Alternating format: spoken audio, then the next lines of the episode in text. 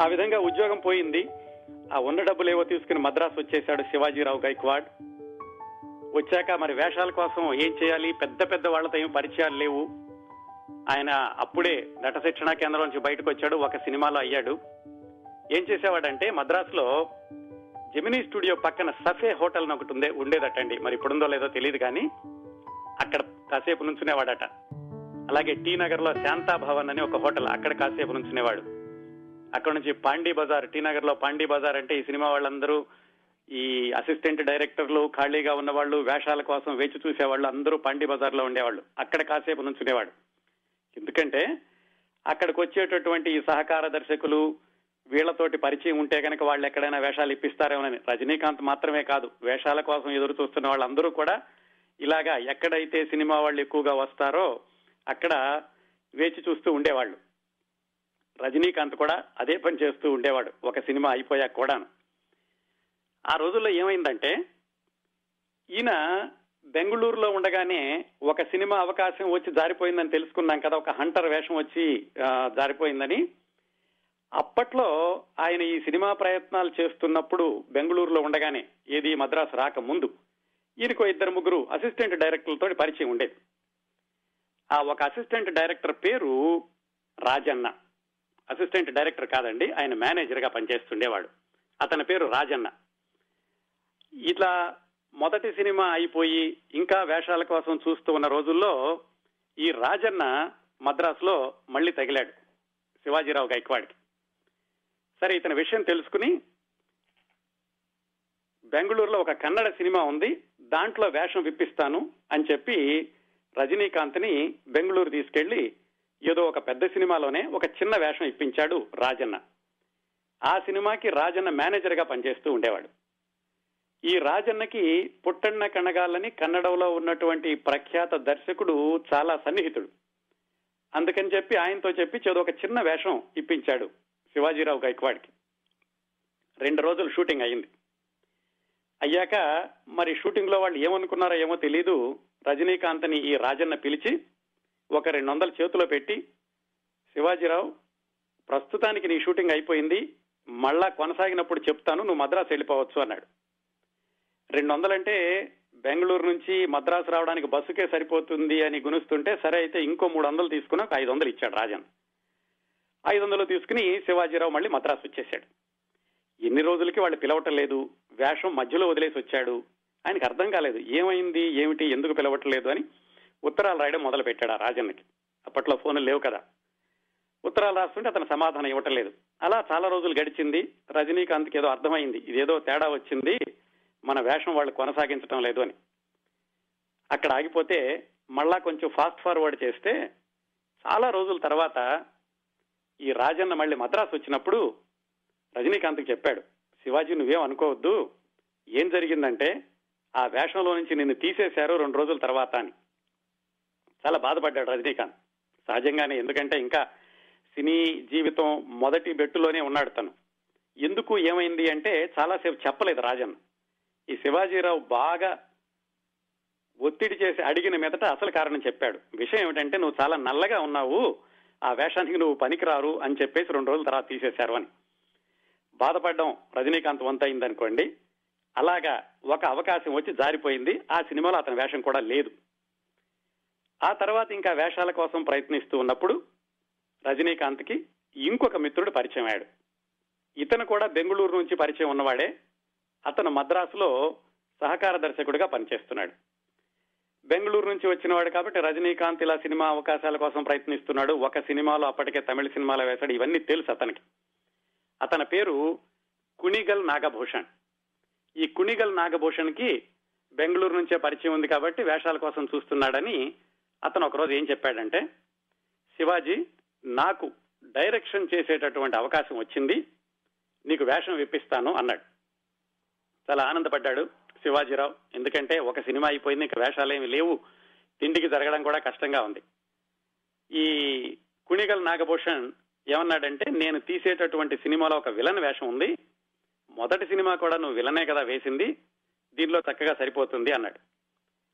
సరే ఆ మాట చెప్పి అతను ప్రొడ్యూసర్ దగ్గరికి వెళ్ళాడు.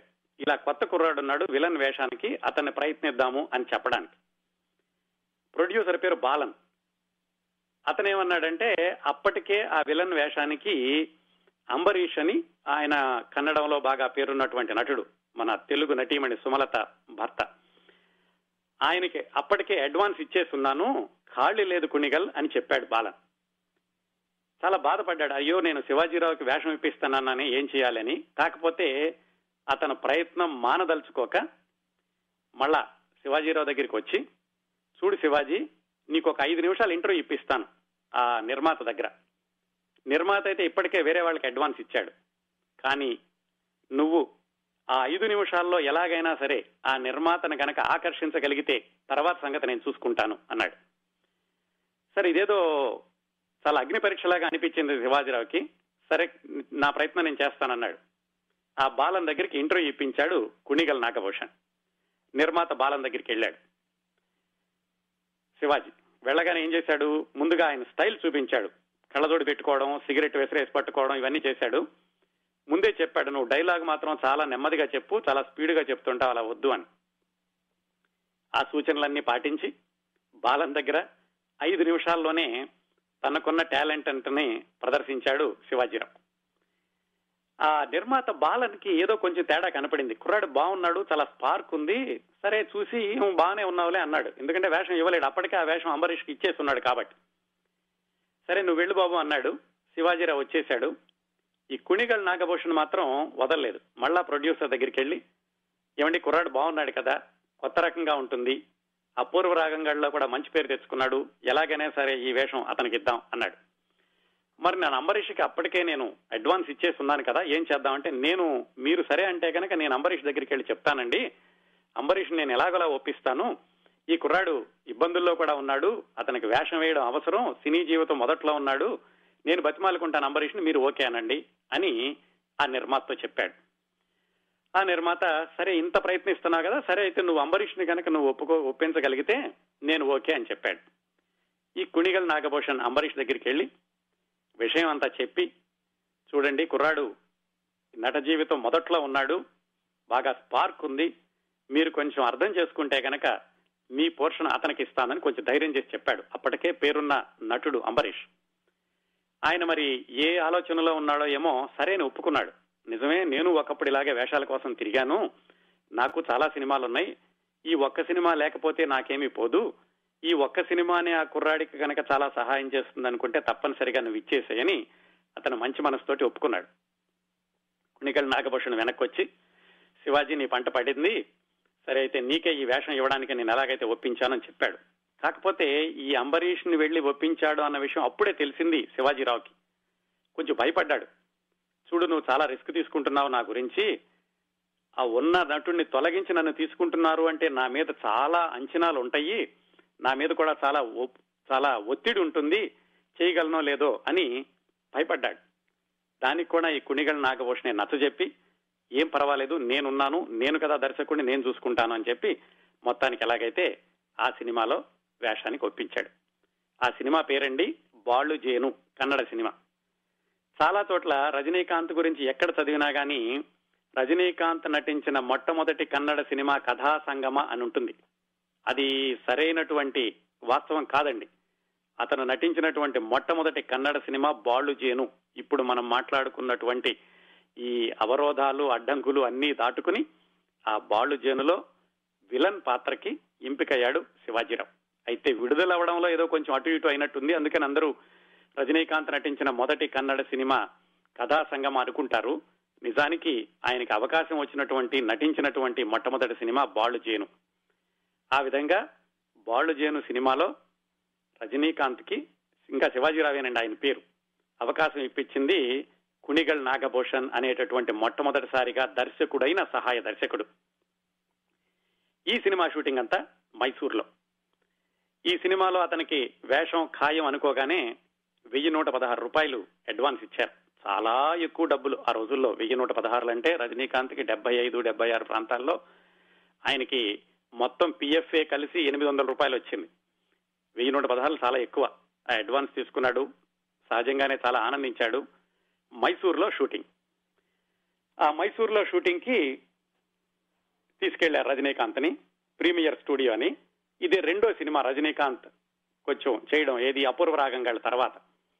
అందుకని తన వేషము తన నటనే కాకుండా ఆ సినీ నిర్మాణంలో మిగతా రంగాలన్నింటినీ కూడా చూస్తూ ఉండేవాడు. అక్కడ ట్రాలీ తోయడం కెమెరా లెన్స్ ఇవన్నీ కూడా చూస్తూ ఉండేవాడు. ఎలా ఉండేది ఏమిటని గమనించడం.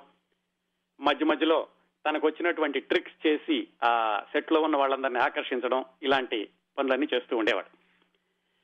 ఆ షూటింగ్ తనకి ఇరవై నాలుగు రోజులు ఇరవై ఐదు రోజులు సినిమా మొత్తం షూటింగ్. ఇతని పాత్ర మాత్రం ఇరవై రోజులో ఇరవై రెండు రోజులో ఉంది. ఈ షూటింగ్ జరిగేటప్పుడు రజనీకాంత్కి మైసూర్లో శివరాంపేట అని అక్కడ రాజ్ కమల్ థియేటర్ పక్కనే మయూర్ అని ఒక హోటల్ ఉంది. ఆ హోటల్లో ఒక రూమ్ ఇచ్చారు. ఆ రూమ్లో ఉండేవాడు రోజు షూటింగ్ తీసుకెళ్ళేవాళ్ళు ఇరవై రోజుల్లో ఇతని పాత్ర అయిపోయింది. నిజానికి అతను మద్రాసు వెళ్ళిపోవచ్చు. కానీ ఏం చేశాడంటే ఇంకో నాలుగు రోజులుండి ఈ సినిమా షూటింగ్ అయ్యే వరకు మిగతా విషయాలన్నీ చూద్దాము అని అక్కడే ఉండిపోయాడు. తన పాత్ర అయిపోయి మద్రాసు వచ్చేసి ఉన్నట్టయితే మన కథ ఇంతకు ముందు కొనసాగి ఉండేది కాదు. ఇంకా ఎందుకు కొనసాగుతుందంటే ఆ షూటింగ్ అయిపోయాక కూడా ఇంకా మైసూరులోనే తను ఉండడం వల్ల ఉండడం వల్ల జరిగిన ఒక సంఘటన రజనీకాంత్ ఆ రోజుల్లో ఉన్నటువంటి పరిస్థితిని ఆ తర్వాత తాను సూపర్ స్టార్ అయినప్పటికీ కూడా పాత వాళ్ళని మర్చిపోలేదు అనడానికి ఒక సంఘటన ఈ సంఘటన మనం చెప్పుకోబోయే సంఘటన ఉదాహరణగా నిలుస్తుంది. ఏమైందంటే తన పని అయిపోయింది ఇంకా ఐదారు రోజులు సినిమా జరుగుతుంటే అక్కడే ఉన్నాడు. ఈ మయూర హోటల్లో కుణిగల్ నాగభూషణ్ ఏం చేశాడంటే రజనీకాంత్కి ఒక ప్రత్యేకమైనటువంటి రూప్ ఇప్పించాడు. అంటే సింగిల్ రూమ్ ఇప్పించాడు. అందరూ ఆశ్చర్యపోయారు. మొదటి సినిమా కుర్రాడు కొత్తవాడు విలన్ వేషం ఇతనికి ఒక్కడికే ఎందుకు సింగిల్ రూమ్ ఇప్పించాడు అని. చాలా మందికి తెలియదు కుణిగల్ నాగభూషణకి తెలుసు. ఎందుకంటే శివాజీరావుకి సింగిల్ రూమే ఉండాలి. మనవాడు రాత్రి తొమ్మిది దాటితే కనుక కాస్త మందు మీద ఉంటాడు. అందుకని వేరే వాళ్ళతో అతను రూమ్ షేర్ చేయించడం మంచిది కాదు అని సింగిల్ రూమ్ ఇప్పించాడు. ఒక రోజు ఏమైందంటే రాత్రి ఒంటి గంట అయింది. సినిమా షూటింగ్కి వెళ్ళే అవసరం లేదు. వెళ్ళి చూస్తున్నాడు వస్తున్నాడు. బయట ఎక్కడో బార్కో ఎక్కడికో వెళ్ళొచ్చాడు. ఒంటి గంట అయ్యాక హోటల్ దగ్గరికి వచ్చి గేట్లు వేసేసి ఉన్నాయి గేట్ దగ్గర నుంచి పిలిచాడు. పిలిస్తే మేనేజర్ బయట ఉండి ఒంటి గంట అయిపోయింది ఎవరో నాకు తెలియదు గేట్ తీయనన్నాడు. అసలే మందు మీద ఉన్నాడేమో బాగా కోపం వచ్చింది. వెంటనే గోడ దూకి లోపలికెళ్ళి ఆ మేనేజర్ని దెబ్బ వేసిన దెబ్బ వేయకుండా చిత కొట్టడం మొదలుపెట్టాడు. మేనేజర్ అరుపులు కేకలు. దాంతో ఆ హోటల్లో చుట్టుపక్కల ఉన్నటువంటి పని వాళ్ళు వాళ్ళందరూ వచ్చారు. అర్ధరాత్రి ఒంటి గంటకి ఇదంతా. వచ్చి మన శివాజీరావుని పట్టుకున్నారు. పట్టుకుని ఎదురు తిరిగి కొట్టడం మొదలుపెట్టారు. అతనికి పెదవి పగిలిపోయింది చొక్కా చిరిగిపోయింది. ఇవన్నీ చూస్తున్నటువంటి కుణిగల నాగభూషణ్ ఎక్కడో రూమ్లో నుంచి విని అతని గబగబా కిందకు వచ్చాడు. ఏమిటి గొడవ జరుగుతోందని రాగానే ఈ దృశ్యం చూసి ఆయన చాలా ఆశ్చర్యపోయాడు. శివాజీనేమో అక్కడ వర్కర్స్ కొడుతున్నారు. ఇతనికి తెలియట్లేదు ఏం జరుగుతుందనేది. గబగబా వచ్చి ఎలాగైతే అతన్ని విడిపించి ఒక డ్రైవర్ని పిలిచి వాళ్ళ యూనిట్ డ్రైవర్ని అతనితో చెప్పి నువ్వు అర్జెంటుగా ఈ శివాజీని బయటికి తీసుకెళ్ళిపో అని చెప్పాడు. ఆ డ్రైవర్ ఎలాగో బలవంతాన మన శివాజీరావుని కారులో పడుకోబెట్టి వెనకాల బయటికి తీసుకెళ్ళడానికి ప్రయత్నిస్తుంటే గేట్ వేసేసి ఉంది ఇందా గేట్ తీయలేదు కదా మేనేజరు మనవాడు గోడ దూకి వచ్చేసాడు. ఎట్లాగైతే ఆ గేటు అతను దాన్ని పగలగొట్టుకుని దాని నుంచి దూసుకుంటూ కారును బయట తీసుకెళ్ళిపోయాడు ఎందుకంటే అక్కడ ఉంటే మిగతా వర్కర్స్ ఏం చేస్తారో తెలియదు ఇంకాను. వెళ్తున్నాడు వెళ్ళాడు వెళ్ళాడు మైసూరులో. ఊరు చివరి ఎక్కడికో వెళ్ళి ఒక పదిహేను పదహారు కిలోమీటర్లు వెళ్ళి ఒక పాడుబడిన బంగళా అటవీ ప్రాంతం అక్కడ కారు ఆపాడు. వెనకాల పడుకున్నటువంటి శివాజీరావుకి ఇదేం తెలియదు అతను ఇందాకే నిద్రలోకి వెళ్ళిపోయాడు. ఆడ వెళ్ళిపోయి తెల్లవారుజాం వరకు అలా కారులో పడుకున్నాడు. తెల్లవారాక తెలిసింది ఏం జరిగింది అనేది. అప్పుడు డ్రైవర్ చెప్పాడు ఇలా జరిగింది రాత్రి అంతాను మనం ఇంకా మళ్ళీ మైసూరు వెళ్ళడం మంచిది కాదు సార్. మనం బెంగళూరు వెళ్ళిపోదాం అని చెప్పాడు. ఆ డ్రైవర్ పేరు నారాయణ. ఎందుకు ప్రత్యేకంగా చెబుతున్నానంటే ఇంకొక ప్రత్యేకత ఉంది ఈ నారాయణకి రజనీకాంత్కి ఉన్న సంబంధం తర్వాత రోజుల్లో అని చెప్పి బెంగళూరు తీసుకెళ్ళిపోయాడు సరే ఎలాగో ఆ ఉపద్రవం నుంచి తప్పించుకున్నాడు. మేనేజర్కి పళ్ళు విరిగిపోయినాయి. ఈ నారాయణ రజనీకాంత్ని చాలా జాగ్రత్తగా తీసుకొచ్చేశాడు బెంగళూరుకి. ఆ సినిమా బాళ్ళు జేను అనుకున్నాం కదండి. రజనీకాంత్ మొత్తం నూట డెబ్బై ఐదు నూట ఎనభై సినిమాల్లో నటిస్తే అన్ని సినిమాల్లో కూడా రజనీకాంత్ యొక్క పేరు రజనీకాంత్ శివాజీరావు గైక్వాడ్ యొక్క పేరు రజనీకాంత్ అనే ఉంటుంది. ఒక్క ఈ బాళుజేను అన్న కన్నడ సినిమాలో మాత్రం శివాజీరావు అని అతని ఒరిజినల్ పేరు ఉంటుంది. ఒకే ఒక్క సినిమా నిండక ఏ సినిమాలో కూడా శివాజీరావు అని ఉండదు. అన్నింట్లో కూడా రజనీకాంత్ అనే ఉంటుంది. సరే బెంగళూరు వచ్చేశాడు. ఇదంతా అయిపోయింది. మళ్ళా ఫాస్ట్ ఫార్వర్డ్ చేసి కొంత ముందుకెళ్తే శాంతి క్రాంతి అనే సినిమా జరుగుతోంది.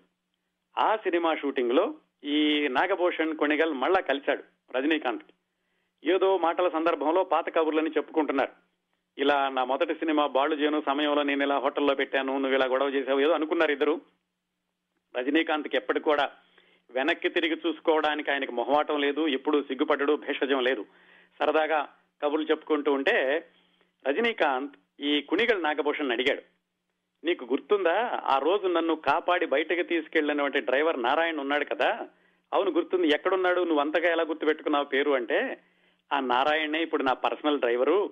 ఆ తర్వాత నేను అతను నాతో పాటు తీసుకెళ్ళాను అతనికి ఉద్యోగం ఇచ్చాను వాళ్ళ అమ్మాయి పెళ్ళి చేయించాను అతను జాగ్రత్తగా చూసుకుంటున్నానని చెప్పాడు రజనీకాంత్.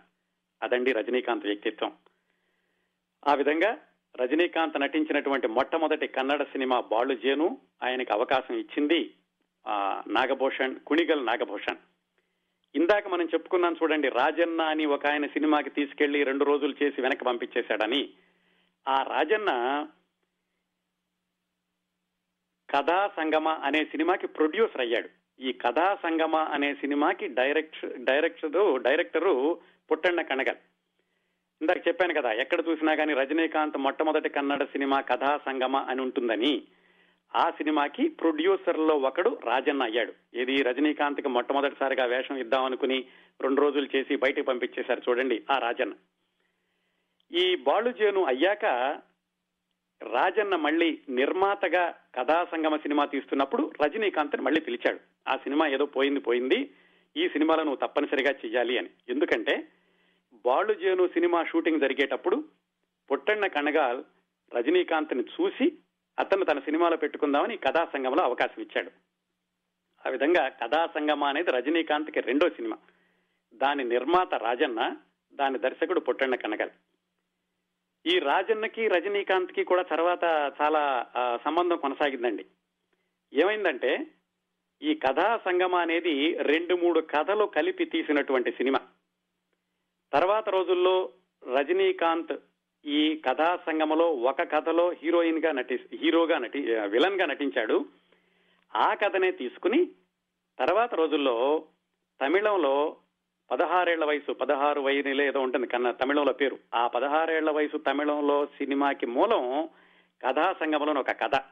దాన్ని ఒక లక్షన్నర రూపాయలకి రైట్స్ కొనుక్కుని తమిళంలో తర్వాత తీశారు అది రజనీకాంత్ నటించినటువంటి కథా సంగమ రెండో కన్నడ సినిమా. అయితే ఈ రాజన్న ప్రొడ్యూసర్ ఉన్నాడు కదా ఆయన జీవితం తర్వాత ఏమైందంటే పాపం చాలా దయనీయం అయిపోయింది మద్యానికి బానిసైపోయాడు.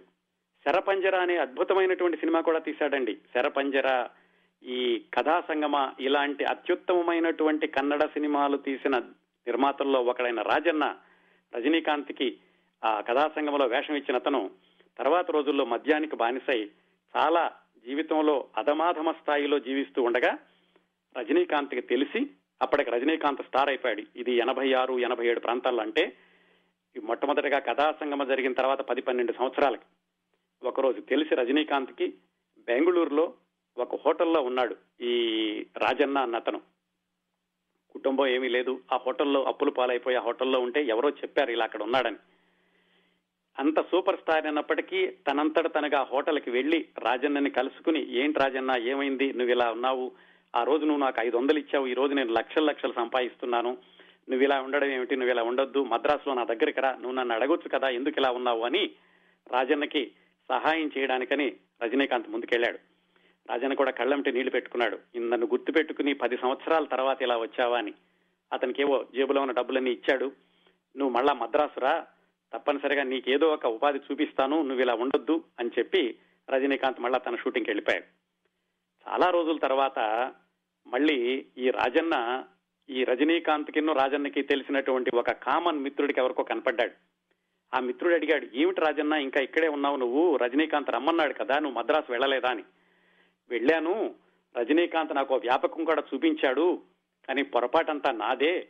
నేను ఈ తాగుడు మానలేక దీనికి పూర్తిగా బానిసనైపోయాను. నా మొహం మళ్ళా రజనీకాంత్ చూపించడానికి ఇష్టం లేక వచ్చేశాను. నాదే పొరపాటు. రజనీకాంత్ చాలా విశాల హృదయం ఉన్నవాడు నాకెంతో సహాయం చేశాడు అని రాజన్న వీళ్ళిద్దరికీ తెలిసినటువంటి ఒక మిత్రుడికి చెప్పాడు. ఆ రాజన్న చెట్టు చివరికి ఏమయ్యాడంటేనండి చాలా దారుణంగా బెంగళూరులో ఈ సినిమా డిస్ట్రిబ్యూషన్ ఆఫీసులని ఉండేటటువంటి ఏరియాలో చనిపోయి అనాథ శవంలాగా ఒక చెట్టు కింద పడి ఉన్నాడండి. శరపంజర కథా సంగమ లాంటి అత్యద్భుతమైనటువంటి చిత్రాలు నిర్మించిన రాజన్న అంత దయనీయంగా ముగిసింది ఆయన జీవితం. అతను రజనీకాంత్కి రెండో కన్నడ సినిమా కథా సంగమలో అవకాశం ఇచ్చినటువంటి రాజన్న. అతను కూడా సహాయం చేయడానికి రజనీకాంత్ తన శాయశక్తిలా ప్రయత్నించాడు. అదండి రజనీకాంత్ కన్నడ సినిమాలో మొట్టమొదటి అడుగులు. రజనీకాంత్ నటించిన మొట్టమొదటి తమిళ సినిమా చూసాం బాలచందర్ అపూర్వ రాగంగల్ అలాగే మొట్టమొదటి కన్నడ సినిమా బాలుజేను రెండో కన్నడ సినిమా కథా సంగమ. తెలుగులో రజనీకాంత్ నటించిన మొట్టమొదటి సినిమా తెలుసు కదా మీకు అంతులేని కథ.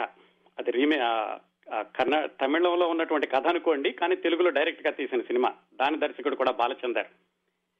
ఈ సందర్భంలో బాలచందర్ గారి గురించి ఒక మాట చెప్పుకోవాలండి. దక్షిణ భారతదేశంలోని దర్శకుల్లో అత్యధిక సంఖ్యలో కొత్త వారికి తెర జీవితాన్ని ఇచ్చినటువంటి దర్శకుడు బాలచందర్. అంటే మొట్టమొదటి సినిమా కాకపోవచ్చు వాళ్ళ నట జీవితాన్ని స్థిరపరచుకోవడంలో ముఖ్యమైనటువంటి పాత్రలు ఇచ్చింది బాలచందర్ గారు. ఒక కమల్ హసన్ రజనీకాంత్ రాధ జయసుధ జయప్రద అప్పట్లో వచ్చిన మొత్తం చాలా మంది నటీనటులకి ప్రాణం ఇచ్చింది బాలచంద్ర గారి సినిమాలని చెప్పుకోవచ్చండి. ఆయన మొత్తం అటండి దాదాపుగా వంద మంది నటీనటుల్ని సాంకేతిక నిపుణుల్ని పరిచయం చేశారు. మొన్నటి వరకు వస్తే మన ఏఆర్ రెహమాన్ ఆయనకి అవకాశం ఇచ్చింది కూడా బాలచంద్ర గారే.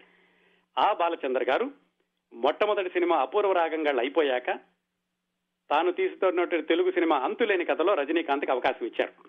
దానిలో కూడా విలన్ వేషమే. దానిలో కూడా తాగుపోతే ఆ సందర్భంలో జరిగినటువంటి ఆ షూటింగ్లో జరిగినటువంటి ఒక సందర్భాన్ని జయప్రద ఒకసారి ఇంటర్వ్యూలో చెప్పారు. ఎందుకంటే ఆమె కూడా అది సినీ రంగానికి వచ్చినటువంటి కొత్తలో ఆమె నటించిన చిత్రం. ఆమె కూడా చాలా చిన్నపిల్ల అప్పటికి పదిహేను పదహారు సంవత్సరాల వయసు ఉంటుంది. బాలచంద్ర గారు వీళ్ళందరినీ ఎంతగా తీర్చిదిద్దారు అనడానికి ఈ సంఘటన ఒక ఉదాహరణ అండి వాళ్ళు సినీ రంగంలో ప్రవేశించిన కొత్తలో వాళ్ళని సాన పెట్టడానికి ఎంత క్రమశిక్షణతో ఉండేవాళ్ళు అనుకున్నటువంటి ఫలితం రావడానికి ఆయన ఎంత సీరియస్గా ఉండేవాళ్ళు అనడానికి ఈ సంఘటన ఒక ఉదాహరణ.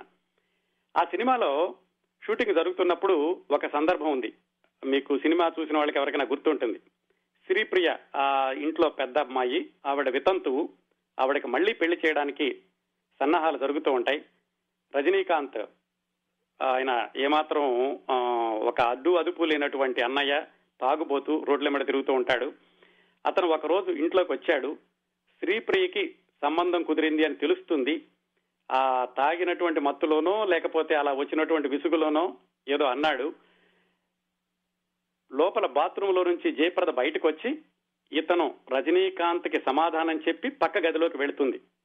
వెళ్ళగానే రజనీకాంత్ జయప్రద చెప్పినటువంటి సమాధానానికి విసుగొచ్చి అతని చేతిలో ఉన్న మగ్గు ఇసిరేసి కొడతాడు. ఇదండి మొత్తం సీను. శ్రీప్రియ ఉంది. రజనీకాంత్ ఉన్నాడు. జయప్రద బాత్రూంలో నుంచి బయటకు వచ్చి వేరే రూమ్లోకి వెళుతూ రజనీకాంత్కి సమాధానం చెప్పాలి. ఇంతమంది ఇంకా సహాయ నటులు ఉన్నారు. ఇంతమంది ఉన్నటువంటి పెద్ద షాట్ అది. ఆ షాట్లో ఏమిటంటే టైమింగ్ అంటారు. ఒకేసారి తీస్తున్నప్పుడు ఒకళ్ళు సంభాషణ చెప్పగానే వెంటనే వేరే వాళ్ళు రియాక్షన్ ఇవ్వడం వీళ్ళు సంభాషణ చెప్పగానే మళ్ళీ రజనీకాంత్ వెంటనే మగ్గు నేలకేసి కొట్టడం ఇవన్నీ చాలా పకడ్బందీగా టైం సెన్సిటివ్గా జరిగిపోవాలి. సరే షూటింగ్ మొదలైంది షాట్ రెడీ అయింది జరుగుతోంది. షాట్ తీశారు ఎవరో ఒకళ్ళు టైమింగ్ తప్పుతున్నారు మళ్ళీ షాట్ పెట్టారు మళ్ళీ తీశారు మళ్ళా ఎవరో టైమింగ్ తప్పుతున్నారు. బాలచంద్రకి అసహనం వచ్చేసింది. జయప్రద బాత్రూమ్లో నుంచి వచ్చి రజనీకాంత్కి సమాధానం చెప్పి రూమ్లోకి వెళ్ళిపోయింది. రూమ్లోకి వెళ్ళిపోగానే బయట ఫ్లాట్ అంటే ఎవరిదో చెంప పగిలింది. ఆవిడకి అర్థం కాలేదు చిన్నపిల్ల. చాలా ఏడుస్తూ కూర్చుండేది ఎవరినో కొట్టేశారని. జరిగింది ఏమిటంటే బయట బాలచందర్ రజనీకాంత్ చెంప పగలగొట్టారు. ఎందుకంటే టైమింగ్ తప్పుతున్నాడని. అంత స్ట్రిక్ట్గా ఉండేవాడు అట్టండి అలాంటి బాలచందర్ సినిమాలో నటించబట్టే వీళ్ళందరూ సానపట్టినటువంటి వజ్రాలు అయ్యారనమాట ఈ వంద మంది నటీనటులు సాంకేతిక నిపుణులు కూడాను. అది రజనీకాంత్ మొట్టమొదటి తెలుగు సినిమాలో ఆయనకి ఎదురైనటువంటి అనుభవం. ఆ విధంగా మొదటి తమిళ సినిమా గురించి తెలుసుకున్నాం మొదటి కన్నడ సినిమా గురించి తెలుసుకున్నాం మొదటి తెలుగు సినిమా గురించి తెలుసుకున్నాం. ఇంతటితో మన కార్యక్రమం ముగించవచ్చు కానీ ఇంకొక విషయం చూద్దామండి. మొట్టమొదట్లో చెప్పుకున్నప్పుడు రజనీకాంత్ అట్టడుగు మట్టి పొరల్లో నుంచి బయలుదేరి ఆకాశం అంత ఎత్తు ఎదికినందుకే కాదు అంత ఎత్తులో ఉన్నప్పటికీ కూడా మట్టి వాసనని మరిచిపోలేనందుకు రజనీకాంత్ గురించి అందరూ చెప్పుకుంటూ ఉంటారు. అందుకే ఆయన జీవిత చరిత్రని సి భారతదేశంలోని సిబిఎస్లో పాఠ్య గ్రంథంలో కూడా చేర్చారు. ఆయన నటించిన రోబో సినిమా యొక్క నిర్మాణ వ్యవహారాలని ఐఐఎం అహ్మదాబాద్ వాళ్ళు ఒక పాఠ్యం దాన్ని ఒక పఠనీయమైన అంశంగా విశ్లేషణ అంశంగా కూడా చూస్తున్నారు. అలాగే రజనీకాంత్ సినిమాలు విదేశాల్లో కూడా విడుదలవడం జపాన్లో విడుదలవడం మలేషియాలోను మారిషస్ లోను దాదాపుగా సెలవివ్వడం వంటి పరిస్థితులు ఆయన సినిమా విడుదలైనప్పుడు ఇంత ఎత్తుకు ఎదిగిన రజనీకాంత్ తన మిత్రులందరినీ ఎవ్వరినీ మర్చిపోలేదు. ముఖ్యంగా ఆ రాజ్ బహదూర్ అని చెప్పుకున్నాం కదా డ్రైవర్. ఆయనే కదా అసలు ఈయన్ని ప్రోత్సహించి మద్రాసు పంపించి నెలకి రెండు వందల రూపాయలు పంపించి డబ్బులు ఎక్కడ తప్పు తక్కువ అవుతాయోనని చెప్పి ఆయన ఒక బంగారపు గొలుసు ఇచ్చి అవసరమైతే ఈ గొలుసు తాకట్టు పెట్టుకుని వాడుకో ఇంత చెప్పాడని తెలుసుకున్నాం కదా. ఆ రాజ్ బహదూర్ ఎక్కడున్నాడు? రజనీకాంత్ ఈ రాజ్ బహదూర్ని కలుస్తున్నాడా? దానికి సమాధానం ఏమిటంటే రాజ్ బహదూర్ ఆ తర్వాత బస్సు డ్రైవర్ గానే కొనసాగాడండి. ఆయన ఎప్పుడు రజనీకాంత్ తన మిత్రుడు ఇంత పెద్దవాడు అయిపోయాడు కదా అని రజనీకాంత్ దగ్గరికి వెళ్ళలేదు. బస్సు డ్రైవర్ గానే కొనసాగాడు. బస్సు డ్రైవర్ గానే రిటైర్ అయ్యాడు. రిటైర్ అయిపోయి ప్రస్తుతం ఎక్కడుంటున్నాడంటే బెంగళూరులో చామరాజ్పేటలో ఒక చాలా సన్నట సందులో ఒక త్రీ స్టోరీ బిల్డింగ్లో ఉంటాడు. త్రీ స్టోరీ బిల్డింగ్ అంతా ఆయనది కాదు. ఆయన సోదరులకి రాసిచ్చేశాడు. సోదరులకి సోదరుల సంతానానికి మూడు ఫ్లోర్లు రాసిచ్చి పైన అన్నిటికంటే పైన ఒక పెంట్ హౌస్లో పెంట్ హౌస్ అంటే అదేదో అద్భుతమైన రాజసౌధం కాదు. ఒక రూము ఒక బాత్రూము ఒక కిచెన్ అంతే. దానిలో ఉంటాడండి రాజ్ బహదూర్. చాలా మంది అడుగుతారట ఇప్పటికి కూడా రజనీకాంత్ వెళ్తాడు రాజ్ బహదూర్ దగ్గరికి? అవి కూడా తెలుసుకుందాం. చాలా మంది అడిగారు రాజ్ బహదూర్ని ఏమయ్యా నీకు సూపర్ స్టార్ ఇంత క్లోజ్ ఫ్రెండ్ సూపర్ స్టార్ పైకి రావడానికి నువ్వే కారణం? ఎందుకు మరి నువ్వు ఎప్పుడు సూపర్ స్టార్ దగ్గరికి వెళ్ళలేదా అంటే చాలా సార్లు వెళ్ళాను చాలా సార్లు కలుసుకుంటాను నా దగ్గరకు వస్తాడు కానీ సహాయం చేయని మాత్రం చేయమని నేను ఎప్పుడు అడగలేదు. ఎందుకంటే నాకు అవసరం లేదు. అవసరం ఎందుకు లేదు అంటే ఆయన బ్రహ్మచారి పెళ్ళి చేసుకోలేదు. నాకేమాత్రం అవసరం లేదు. అందుకే రజనీకాంత్ దగ్గరికి వెళ్ళి కూర్చున్నప్పుడు ఆయన అంటూ ఉంటాడు రాజ్ బహదూర్ నువ్వు ఒక్కడివే నాకు ప్రత్యేకంగా కనిపిస్తావు.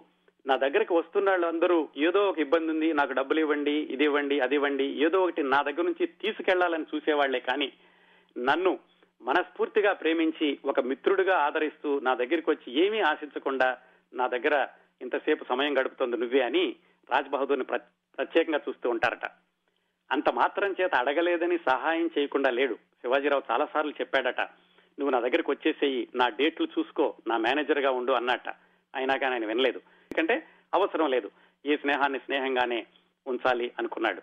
ఒకసారి ఒక బ్లాంక్ చెక్ ఇచ్చి రాజ్ బహదూర్ నాకు చాలా గిల్టీగా ఉంది నువ్వు ఇంత సహాయం చేశావు దీని మీద నీకు ఎంత కావాలంటే అంత రాసుకో అని చెప్పాట. అయినా కానీ రాజ్ బహదూర్ దాన్ని వాడుకోలేదు.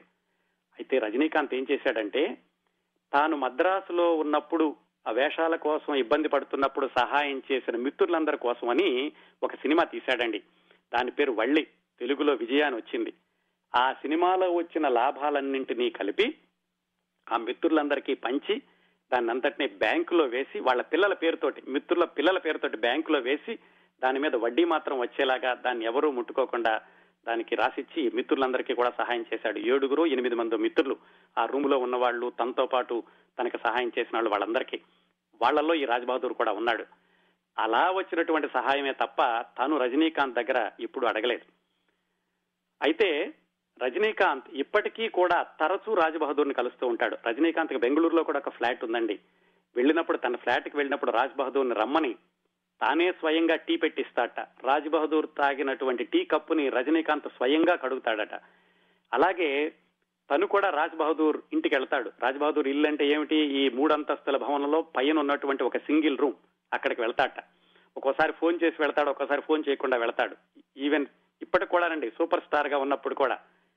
ఒక ఉదాహరణ చెప్పాలంటే రోబో సినిమా విడుదలై మద్రాస్ అంతా కూడా కోలాహలంగా ఉత్సాహంగా పండుగ జరుగుతున్నప్పుడు రజనీకాంత్ ఫోన్ చేశాడు రాజ్ రాజ్బహదూర్ రాజ్ బహదూర్ నేను వస్తున్నాను అని. ఈ మద్రాస్ అంతా వదిలేసి ఈ జన ప్రవాహాన్ని అభిమానుల యొక్క విజయ పరంపరని వీటన్నిటిని వదిలేసి దూరంగా బెంగళూరు వెళ్ళాడు. వెళ్ళి రాజ్ బహదూర్ దగ్గర కూర్చుని తెల్లవారుజాం వరకు కబుర్లు చెప్పుకుని ఆయన ఇచ్చినటువంటి టీ తాగి అప్పుడు వచ్చాట. నాకు నీ దగ్గరికి వస్తే మనశ్శాంతిగా ఉంటుంది రాజ్ బహదూర్ అని చెప్తూ ఉంటాట. ఒకసారి అలాగే వెళ్ళి రాజ్బహదూర్ని బయటకు వెళ్దాం రమ్మని అక్కడ నలుగురు ఐదుగురు మిత్రుల్ని తీసుకుని అందరూ కలిసి బయటకు వెళ్ళి అక్కడ హోటల్కి వెళ్ళి సెలబ్రేషన్ కని వెళ్ళారట. ఎందుకు శివాజీ సెలబ్రేషన్ అంటే చూడు నా రాష్ట్రం అంతా కూడా రాష్ట్ర ప్రజలు ఇంకా అంతర్జాతీయంగా ఉన్న అభిమానులు కూడా నా బర్త్డేని సెలబ్రేట్ చేసుకుంటారు. ఈ రోజు నీ బర్త్డేని సెలబ్రేట్ చేసి చేయడానికి నేను బయటికి తీసుకొచ్చాను అని చెప్పాడట ఈ రాజ్ బహదూర్కి. అంత ప్రేమ అండి రాజ్ బహదూర్ అంటే. ఇంకొక విషయం చెప్పాలంటే ఎప్పుడైనా సరే బెంగళూరు మీదుగా వచ్చేటప్పుడు ఫోన్ చేస్తాట రాజ్ బహదూర్ నేను వస్తున్నాను నాకు నాన్ వెజిటేరియన్ కావాలి అది చేసి పెట్టు ఇది చేసి పెట్టు అని వెళ్ళి ఆయనతో కూర్చుని వస్తూ ఉంటాట. వీటన్నిటికంటే పరాకాష్ఠగా ఒక సంఘటన ఏం చెప్పుకోవాలంటే రాజ్ బహదూర్ని రజనీకాంత్ ఎలా చూస్తాడు అనడానికి పంతొమ్మిది వందల ఎనభై తొమ్మిది డిసెంబర్ పద్నాలుగున ఒక సంఘటన జరిగింది. అదేంటంటే రజనీకాంత్ రాఘవేంద్ర కళ్యాణ మండపం అని కట్టించాడు మద్రాసులో. దానికి ప్రారంభోత్సవం చేయడానికి పదకొండు మంది ప్రముఖులు ఉన్నారండి ఎవరు ప్రముఖులంటే కరుణానిధి శివాజీ గణేశన్ ఇళయరాజా చూ రామస్వామి అనే జర్నలిస్ట్. ఇలా పెద్ద పెద్ద వాళ్ళందరూ ఉన్నారు. ఆ పదకొండు మంది పక్కనే రాజ్బహదూర్ని కూడా పిలిచాడు. రాజ్బహదూర్ కూడా కూర్చున్నాడు. అందరినీ పరిచయం చేశాడు రజనీకాంత్. చేసి చెట్టు చివరిగా నా మిత్రుడు అని చెప్పాడు. కెమెరాలన్నీ ఆ మిత్రుడు వైపు ఫోకస్ చేశారు టీవీ కెమెరాలన్నీ. అందరూ ఉపన్యాసాలు చెప్పారు. ఇతనేమో బిక్కు బిక్కుమంటూ ఒక మూల కూర్చున్నాడు రాజ్ బహదూర్ రజనీకాంత్ చెట్టు చివరికి ఉపన్యాసాలు అన్ని అయిని అన్ని అయినాయి. ఇంకా ప్రారంభోత్సవం అవ్వలేదు. ఎవరితో ప్రారంభోత్సవం చేస్తారనే పేరు రాయలేదు ఆహ్వాన పత్రంలో. అందరూ చాలా ఆసక్తిగా చూస్తున్నారట ఎవరు ప్రారంభోత్సవం చేస్తారని. చిట్ట చివరికి ప్రారంభోత్సవం అనగానే రాజ్ బహదూర్ అని పిలిచి అతనితోటి ప్రారంభోత్సవం చేయించాడు రజనీకాంత్. అదండి ఆయన స్నేహానికి ఇచ్చేటటువంటి విలువ. మళ్ళీ మొదట్లో చెప్పుకున్నట్టుగానే రజనీకాంత్ ఎదిగినందుకే కాదు ఎదిగి ఒదిగి ఉంటున్నందుకు కూడా ఆయన గుర్తుపెట్టుకోవాలి. ఏమాత్రం భేషజం లేకుండా ఆయన సినిమా హీరో అని బయటకు వచ్చినప్పుడు ఏమాత్రం మేకప్ విగ్గు ఏమీ లేకుండా కేవలం లుంగితోటి హవాయి చెప్పులతోటి బయటకు రావడం ఎవరో అడిగితే చెప్పాడట ఆయన. బయట నేను కనిపించేది శివాజీరావుని మీరు రజనీకాంత్ని చూడాలంటే తెర మీదే చూడాలి నేను బయటకు వస్తే రజనీకాంత్ని కాదు అని. అంత సింపుల్గా ఉంటారండి. ఇంకా రజనీకాంత్ గురించి ఈ మొదటి సినిమా కార్యక్రమం ముగిసిందండి. అయితే ఆయన గురించి ముక్తాయింపుగా కొన్ని విశేషాలు చెప్పుకుందాం. ఈయన చూస్తేనండి సిరివెన్నెల సీతారామ శాస్త్రి గారు ఒక సినిమాలో పాట రాశారు ఆట అనే సినిమాలో. ఇటు నుంచి అటు వెళ్ళారు సినిమా హీరోలంతా. దివి నుంచి దిగి రాలేదు మన తారాగణమంతా. మనలోనే ఉండుంటారు కాబోయే ఘనులంతా. పైకొస్తే జై కొడతారు అభిమానులై జనమంతా.